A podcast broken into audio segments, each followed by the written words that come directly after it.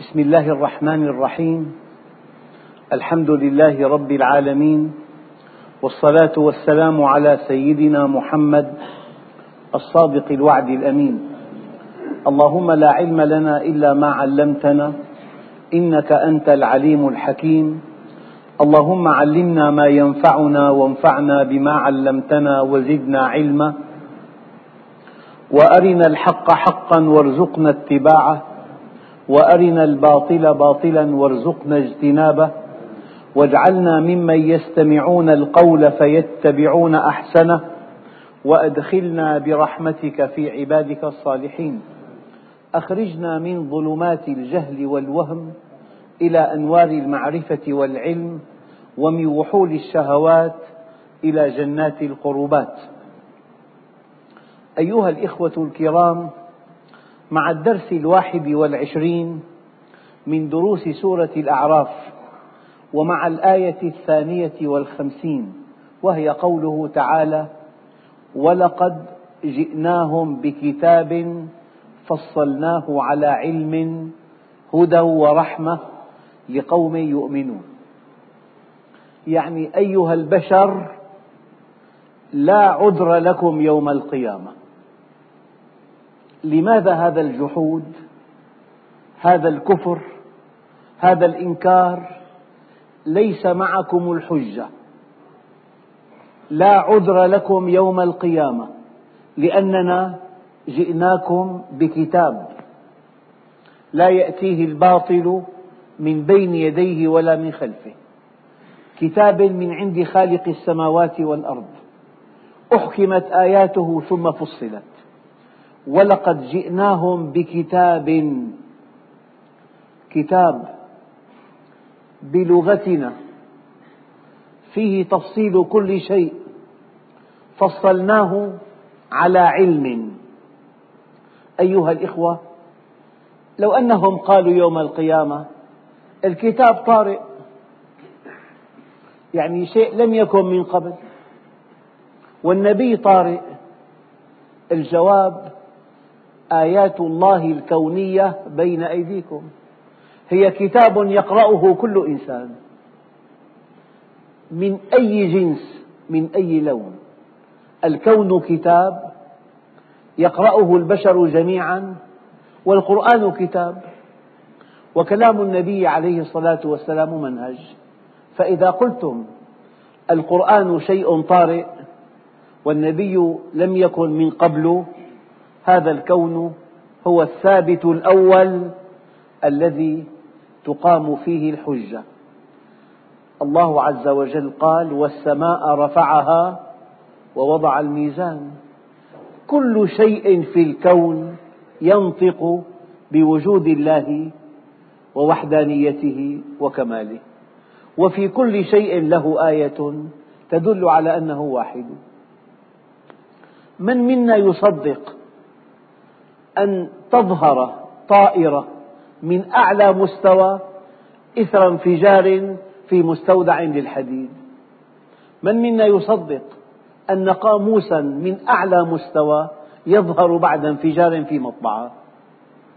ما أحد يقبل هذا النظام الرائع هذا التسيير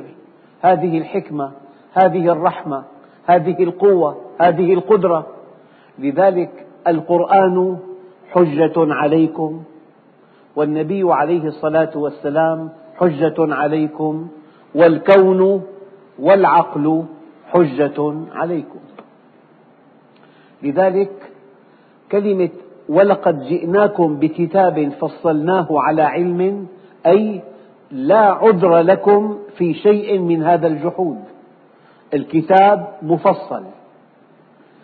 لذلك الله عز وجل بين في هذا الكتاب ما ينبغي أن تعتقده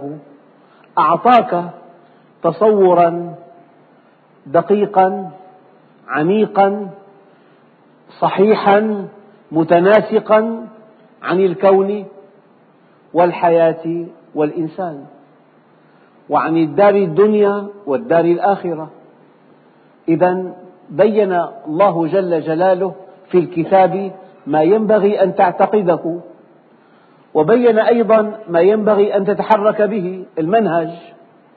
في عقائد وفي عبادات وفي معاملات وبين أيضا ماذا بعد الموت في دار آخرة بين العقائد وبين العبادات وبين المعاملات وبين الدار الآخرة على علم أي بطريقة مسهبة واضحة بليغة عميقة فيه صور للدار الآخرة فيه قصص الأمم السابقة فيه آيات كونية فيه آيات تكوينية فيه دلائل فيه توجيهات فيه مواعظ ولقد جئناهم بكتاب فصلناه على علم هدى كيف أن الإنسان في الظلام إذا رأى بصيص ضوء يهتدي به منارات على الطريق إلى الله العلم نور في القرآن بين كل شيء الذي قال جئت من أين ولكني أتيت فرأيت قدامي طريقا فمشيت كيف جئت كيف أبصرت طريقي لست أدري لا المؤمن يدري وما خلقت الجن والإنس إلا ليعبدون إلا من رحم ربك ولذلك خلقهم إلا من رحم ربك ولذلك خلقهم إذا المؤمن يعلم علم اليقين أن الله سبحانه وتعالى خلقه للدار الآخرة خلقه ليسعده خلقه لجنة عرضها السماوات والأرض خلقه ليكون من عباده المقربين في مقعد صدق عند مليك مقتدر إذا هدى أي منارة يهتدي بها الإنسان ورحمة سعادة الإسلام ليس معلومات تصورات حقائق نصوص أفكار الإسلام قرب من الله الإسلام سكينة الإسلام سعادة الإسلام رضا الإسلام, تو... الإسلام توفيق ولمن خاف مقام ربه جنتان هدى ورحمة لقوم يؤمنون بس لمن؟ لمن أراد الإيمان ما لم تتخذ هذا القرار أن تؤمن أن تعرف الله أن تعرف الحقيقة كل هذا لا يقدم ولا يؤخر إن في ذلك لآية لقوم يؤمنون لقوم يؤمنون لمن أراد الإيمان الذي أراد الإيمان إمكاناته وقدراته تشبه آلة تصوير غالية جدا متقنة جدا متطورة جدا فالذي أراد أن يؤمن في بهذه الآلة فيلم كل شيء ينطبع على هذا الفيلم والذي ما أراد أن يؤمن مع أن آلته رائعة جدا لكن ما فيها فيلم لذلك هناك من يعمل في محطات فضائية وليس مؤمنا هناك من يعمل في مجهر إلكتروني يرى الخلية وليس مؤمنا إن أردت الإيمان الأقدام تدل على المسير والماء يدل على الغدير والبعرة تدل على البعير أفسماء ذات أبراج وأرض ذات فجاج ألا تدلان على الحكيم الخبير فالعبرة أن تؤمن العبرة أن تكون على الصراط المستقيم ولقد جئناهم بكتاب حجتهم داحضة لا عذر لهم الحجة قائمة عليهم فصلناه أخبار الأمم السابقة مشاهد من يوم القيامة أحكام شرعية توجيهات آيات كونية ولقد جئناهم بكتاب فصلناه على علم وتمت كلمة ربك صدقا وعدلا أي أن هذا القرآن من دفته إلى دفته لا يزيد عن أن يكون خبرا أو أمرا فالخبر صادق والأمر عادل وتمت كلمة ربك صدقا وعدلا أو يا عبادي منكم الصدق ومني العدل إن أكرمكم عند الله أتقاكم سيدنا سعد بن معاذ الذي قال له النبي ارمي سعد فداك أبي وأمي هذا خالي أروني خالا مثل خالي قال له عمر رضي الله عن عمر يا سعد لا يغرنك أنه قد قيل خال رسول الله فالخلق كلهم عند الله سواسية ليس بينه وبينهم قرابة إلا طاعتهم له ولقد جئناكم بكتاب فصلناه على علم هدى ورحمة لقوم يؤمنون يعني هدى دلالة ورحمة سعادة أيام إنسان يدرك معاني دقيقة لكنه شقي دلالة وسعادة هدى ورحمة لمن أراد أن يؤمن لذلك الله عز وجل في أول سورة من سور القرآن الكريم وهي البقرة على الفاتحة قال ألف لام ميم ذلك الكتاب لا ريب فيه هدى للمتقين هدى للمتقين لكن الذي أراد الدنيا أراد شهواتها أراد العلو في الأرض تلك الدار الآخرة نجعلها للذين لا يريدون علوا في الأرض ولا فسادا والعاقبة للمتقين الذي أراد الدنيا أراد حظوظه من الدنيا أراد شهوات الدنيا قال ومنهم من يستمع إليك حتى إذا خرجوا من عندك قالوا للذين أوتوا العلم ماذا قال آنفا والله حدثني أخ قال لي أنا ذهبت إلى فرنسا وليس هناك من معصية إلا اقترفتها عدا القتل عدت إلى الشام إلي قريب يحضر هذه المجالس أخذني مرتين أو ثلاثة بضغط شديد أقسم لي بالله والله ما فهمت كلمة واحدة قال لي لست معك أنا أنا في وادي آخر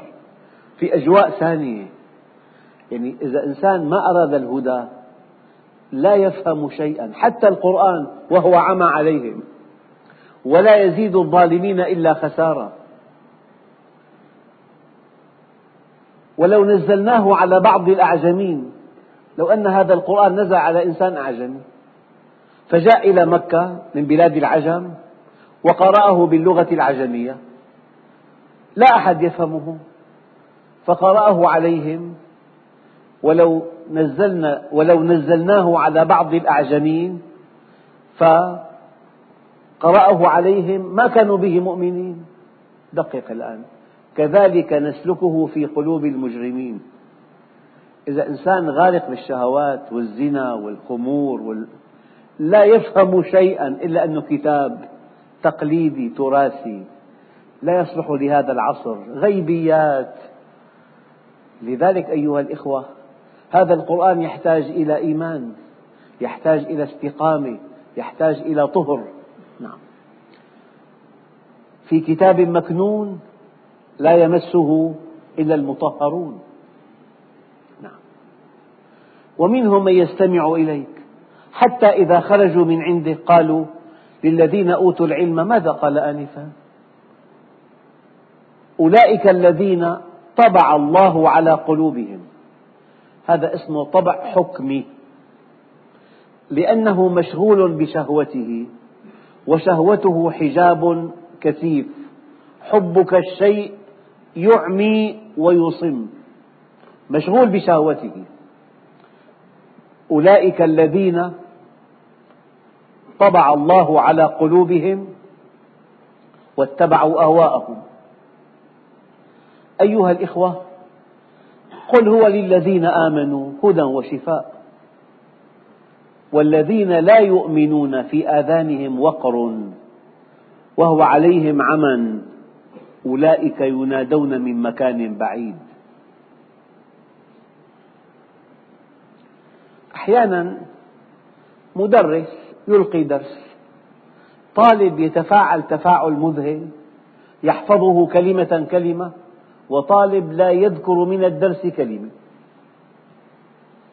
بعضهم قال إنسان أحيانا بأيام الشتاء القارسة تكاد أصابعه تسقط من البرد ينفخ في يديه فلعل هذا النفخ يدفئ يديه وأيام تمسك كأس شاي حار تنفخ فيه لعله يبرد نفخة نفخة بس مرة استخدمتها لتحمية يديك ومرة استخدمتها لتبريد الكأس درس يلقى إنسان يذوب محبة لله إنسان يمر عليه كسنة الساعة دقيقة الألم ساعة وساعة اللذة دقيقة شيء واضح أيام محاضرة الذي يعنيه موضوع المحاضرة يقول لك والله ما شعرنا بالوقت تمر الساعة كلمح البصر والذي لا تعنيه موضوعات المحاضرة تمر هذه الساعة كسنة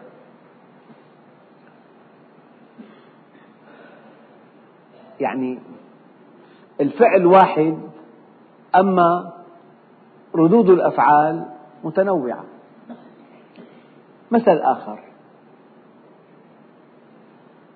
إنسان في مسجد المسجد ما في أحد له باب فالتفت هذا الإنسان إلى الباب ثم قام إلى معطف معلق وسحب منه ألف ليرة نحن صورنا إنسان التفت إلى الباب اطمأن فقام إلى معطف وسحب منه ألف ليرة تصورنا سارق فإذا علمنا أن هذا الإنسان هو الذي بنى المسجد كلفه خمسين مليون كنت بمدينة بالشمال فيها مسجد كلف 150 مليون من واحد فإذا علمنا أن هذا الإنسان هو الذي بنى المسجد وأن هذا المعطف معطفه وقد لمح فقيرا فقام ليعطيه هذه الألف ليرة اختلف التفسير اختلف اختلاف كبير جدا فهناك من يتهم الإسلام أنه دين الإرهاب دين القتل هو دين, دين السلام والله دين الرحمة دين الإنصاف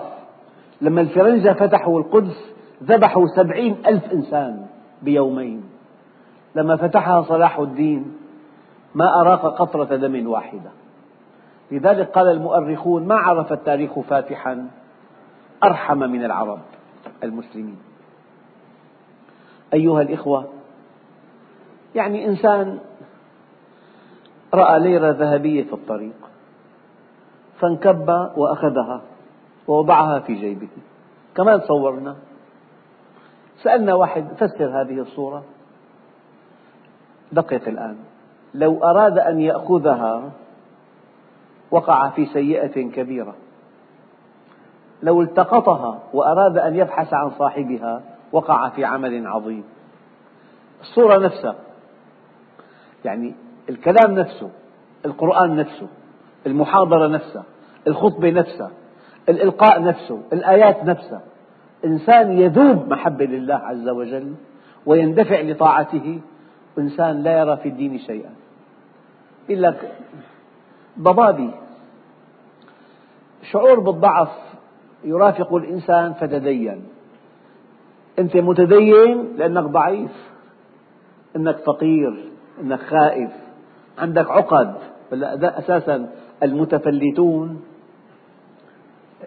إذا رأوا إنسان متمسك بدينه يقول لك معقد هذا شيء طبيعي يعني الدين واحد لذلك الإنسان مخير يمكن أن تفهم الدين فهم حضاري أن ترى الدين هو المنهج الوحيد الذي يصلح للبشرية ويمكن أن تفهم الدين فهم آخر أنا قبل يومين ذكرت أن الزوج إما إنساني متدين أو عنصري كيف؟ إذا توهم أن له ما ليس لزوجته مع أن الله عز وجل يقول ولهن مثل الذي عليهن بالمعروف هلا إذا عامل زوجة ابنه لا كما يتمنى أن تعامل ابنته لو تزوجت عنصري إذا عامل موظفا عنده في المحل من سن ابنه معاملة لا يرضاها لابنه فهو عنصري أنت موظف إذا عاملت الذي أمامك على الطاولة المراجع المواطن معاملة لا ترضاها لو كنت مكانه أنت عنصري يعني أنت إما أن تكون متدين منصف أو أن تكون عنصري أيها الإخوة ولقد جئناهم بكتاب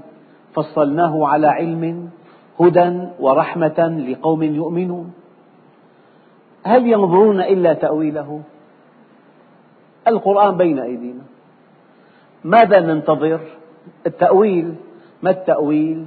وقوع الوعد والوعيد يعني شاب مؤمن مستقيم طاهر عفيف صادق أمين يغض بصره هذا ماذا ينتظر من الله؟ حياة طيبة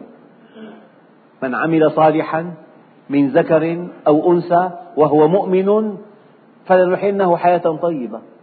ماذا ينتظر هذا الشاب إذا آمن بالله واستقام على أمره ينتظر كل خير ينتظر حياة طيبة فإذا عاش الحياة الطيبة جاء تأويل الآية إنسان أعرض عن الله أراد المال من أي طريق أراد الشهوات أراد انتهاك الأعراض أراد نهب الثروات هذا ماذا ينتظر من الله التأويل وقوع الوعيد لذلك قال تعالى ومن أعرض عن ذكري فإن له معيشة ضنكا حينما يعيش معيشة ضنك جاء تأويل الآية المرابي أمواله تزداد هذا ماذا ينتظر؟ تأويل آية الربا يمحق الله الربا حينما يخسر ماله كله نقول جاء تأويل الآية المتصدق ماذا ينتظر يمحق الله الربا ويربي الصدقات حينما يزداد ماله أتت تأويل الآية ويربي الصدقات أنت حينما تطبق آية القرآن يجب أن تنتظر تأويل الآية ما هو التأويل؟ قد يكون في الدنيا أم حسب الذين اجترحوا السيئات أن نجعلهم كالذين آمنوا وعملوا الصالحات دقق سواء محياهم حياتهم مستحيل ومماتهم ساء ما يحكمون أنت مؤمن لك حياة مستقرة لك عند الله طمأنينة لك عند الله شعور بالأمن شعور بالسعادة توفيق رزق حلال وفير زوجة صالحة تسرك إن نظرت إليها تحفظك إذا غبت عنها تطيعك إن أمرتها أولاد أبرار أنت حينما تستقيم على أمر الله يجب أن تنتظر من الله كل خير الدليل قل لن يصيبنا إلا ما كتب الله لنا لن يصيبنا إلا ما كتب الله لنا هو مولانا أيها الإخوة قضية التأويل رائعة جدا هل ينظرون إلا تأويله تأويل أحيانا تتصدق ويأتيك الخير من كل مكان وأحيانا يرابي الإنسان يمحق ماله إذا ضاعف الله له دخله يكون قد جاء تأويل آية الصدقة وإذا محق الله ماله يكون قد جاءه تأويل آية الربا أبدا لذلك هذه الآية أنا أخاطب بها الشباب أم حسب الذين اجترحوا السيئات أن نجعلهم كالذين آمنوا وعملوا الصالحات والله الذي لا إله إلا هو أن يستوي عند الله المحسن والمسيء المستقيم والمنحرف الصادق والكاذب الأمين والخائن من متع عينيه بمحاسن النساء ومن غض بصره والله أن يستوي هؤلاء مع هؤلاء هذا لا يتناقض مع عدل الله فحسب بل مع وجوده مستحيل اطمئن المؤمن واثق من الله عز وجل لن يصيبنا إلا ما كتب الله لنا أنت عم تعامل خالق بيده كل شيء بيده كل أمرك صحتك بيده أهلك بيده من حولك بيده من دونك بيده من فوقك بيده قوى الشر بيده الأقوياء بيده لذلك قال تعالى أفمن كان مؤمنا كمن كان فاسقا لا يستوون أين السرى من السرية يعني قطعة لحم مشوية وأنت جائع جدا كقطعة لحم متفسخة رأحتها لخمسين متر تخرج من جلدك منها أفمن كان مؤمنا كمن كان فاسقا لا يستوون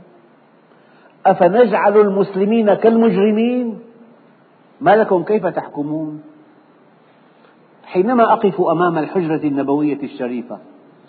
السنة أن نقف أمام مقام رسول الله ثم أمام مقام سيدنا الصديق أقول هؤلاء الذين عارضوه أين هم أبو جهل في مزبلة التاريخ هؤلاء الذين صدقوه وقاموا معه أين هم في أعلى عليين شيء واضح جدا بطولتك أن تكون مع الحق أن تكون في خندق الحق وأكبر إنسان أحمق من وضع نفسه في خندق معاد للحق هل ينظرون إلا تأويله لكن يوم يأتي تأويله يقول الذين نسوه من قبل قد جاءت رسل ربنا بالحق بعض الأمثلة إلي قريب له قريب مدمن على الدخان إلى أن أصيب بسرطان بالرئة ودخل المستشفى زاره قريبه قال له سوف أحاسب هذه الدخينة حسابا عسيرا لكنه خرج من المستشفى ميتا ما تمكن يحاسب حساب عسير أقول لكم وأنا واثق من قولي ما من إنسان على وجه الأرض من آدم إلى يوم القيامة إلا يعرف الحقيقة عند الموت فرعون الذي قال أنا ربكم الأعلى الذي قال ما علمت لكم من إله غيري يوم أدركه الغرق قال آمنت بالذي آمنت به بنو إسرائيل الآن انتهى التكليف الإقرار ما له قيمة هؤلاء الذين عرضوا هذا الدين هل ينظرون إلا تأويله يوم يأتي تأويله يقول الذين نسوه من قبل قد جاءت رسل ربنا بالحق أيقنوا لذلك مرة واحد مات لدقائق تصور تكلم عن عن شعوره وقف قلبه دقائق ارتفع إلى السماء كان في حادث سير ارتفع إلى السماء وجاء المنقذون وهو يراهم رأي العين هذا الإنسان لما تكلم عن ما الذي حصل له وأيقن أن ما جاء به الأنبياء هو الصح جاب أنحاء العالم وجمع حالات مشابهة حوالي سبعين حالة من كل البلاد من كل الفئات من كل الأديان حينما يأتي ملك الموت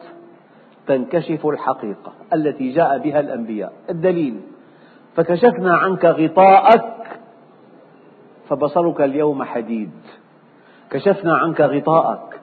هؤلاء الذين رفضوا وكفروا وانحرفوا وفجروا هل ينظرون إلا تأويله يوم يأتي تأويله يقول الذين نسوه من قبل قد جاءت رسل ربنا بالحق فهل لنا من شفعاء من شفعاؤهم الذين أشركوهم مع الله في الدنيا إنسان منحرف الأخلاق له إنسان قوي كان معه عم يعاونه ما له غير القوي القوي بجهنم قاعد وين بدك تستخدمه شفيع هل لنا من شفعاء ممكن فيشفعوا لنا أو نرد فنعمل غير الذي كنا نعمل قد خسروا أنفسهم الله رد عليهم قال إنكم وما تعبدون من دوني الله حصب جهنم يعني وقود جهنم أنتم لها واردون أنتم وإياهم يعني شفعاؤهم الذين علقوا الآمال عليهم معهم في النار شيء دقيق أصعب شيء بالحياة أن تندم والعاقل لا يندم أصعب شيء أن تخسر الآخرة أن تخسر الحياة الأبدية صدقوا أيها الإخوة لو كنت في الدنيا بأدنى منزلة ضارب آلة كاتبة حاجب وكنت مؤمنا ومستقيما قلامة ظفرك تساوي العالم الغربي كله الإنسان إذا أقبل على الدنيا وبنى مجده على أنقاض الآخرين بنى حياته على موتهم بنى صحته على مرضهم بنى غناه على فقرهم بنى أمنه على خوفهم بنى عزه على ذلهم هذا الإنسان حينما يحاسب عن أعماله عملا عملا سوف يعلم ما ينتظره لذلك الإنسان أيام بيترنم بيقول لك أنا حجمي المالي كبير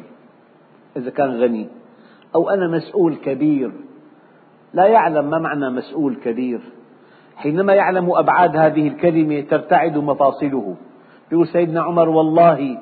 لو تعثرت بغلة في العراق هو بالمدينة بغلة مو زلمة بالعراق لحاسبني الله عنها لما لم تصلح لها الطريقة يا عمر هي المسؤولية سيدنا عمر بن عبد العزيز دخلت عليه فاطمة بنت عبد الملك رأته يبكي قالت ما لك تبكي قال دعيني وشأني فلما ألحت عليه قال يا فاطمة ويحك يا فاطمة إني وليت أمر هذه الأمة رأيت الفقير الجائع والمريض الضائع والشيخ الكبير والأرملة الوحيدة وذي العيال الكثير والرزق القليل والمأسور والمظلوم وابن السبيل فعلمت أن الله سيسألني عنهم جميعا وأن خصمي دونهم رسول الله فخفت ألا تثبت حجتي فلهذا أبكي سيدنا عمر سأل أحد الولاة قال له ماذا تفعل إذا جاءك الناس بسارق أو ناهب قال أقطع يده هذا الحكم الشرعي قال له إذا فإن جاءني من رعيتك من هو جائع أو عاطل فسأقطع يدك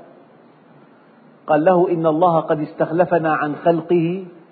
لنسد جوعتهم ونستر عورتهم ونوفر لهم حرفتهم فإن وفينا لهم ذلك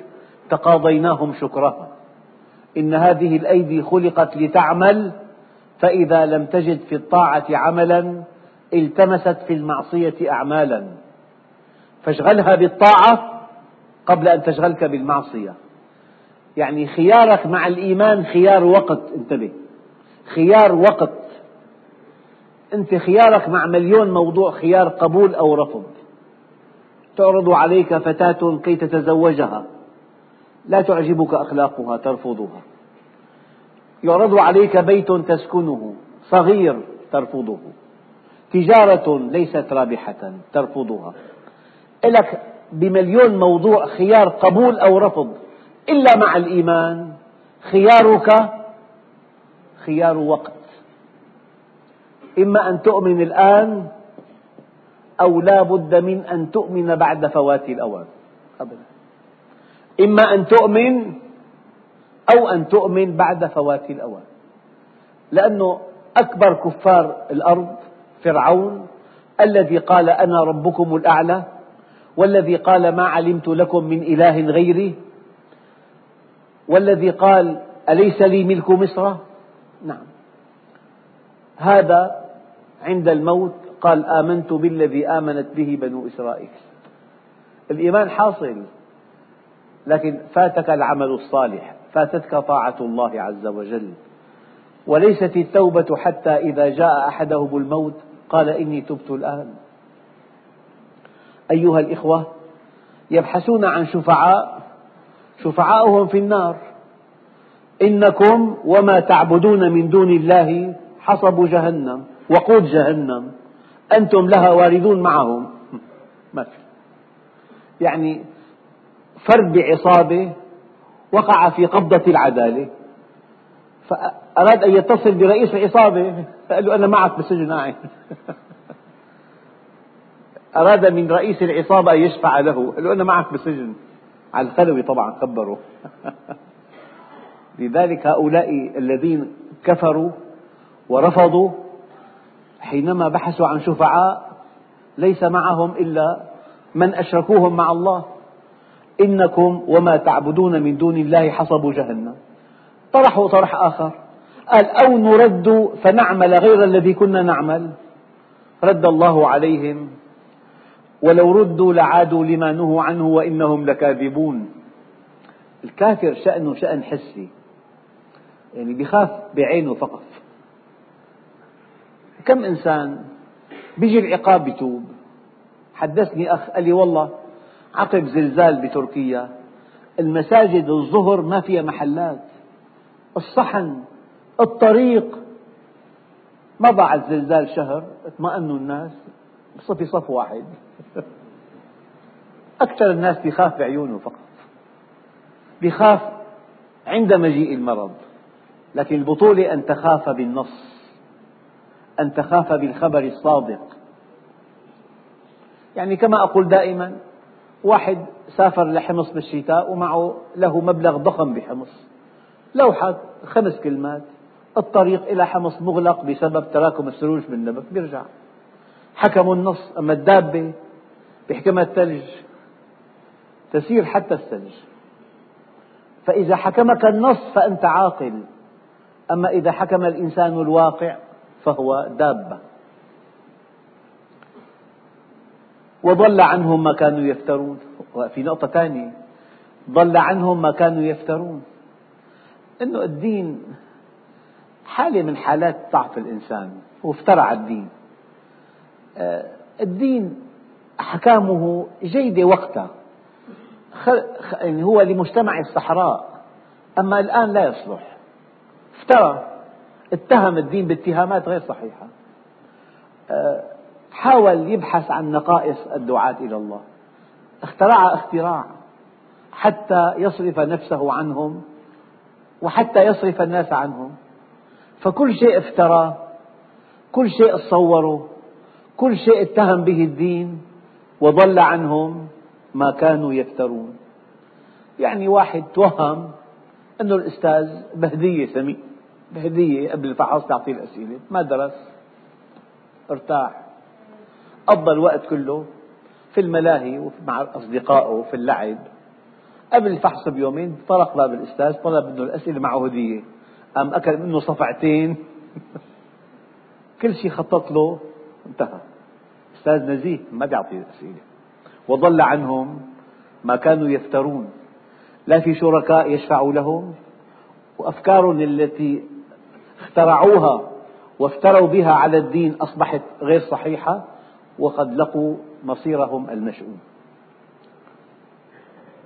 ولو ردوا لعادوا لما نهوا عنه وإنهم لكاذبون والحمد لله رب العالمين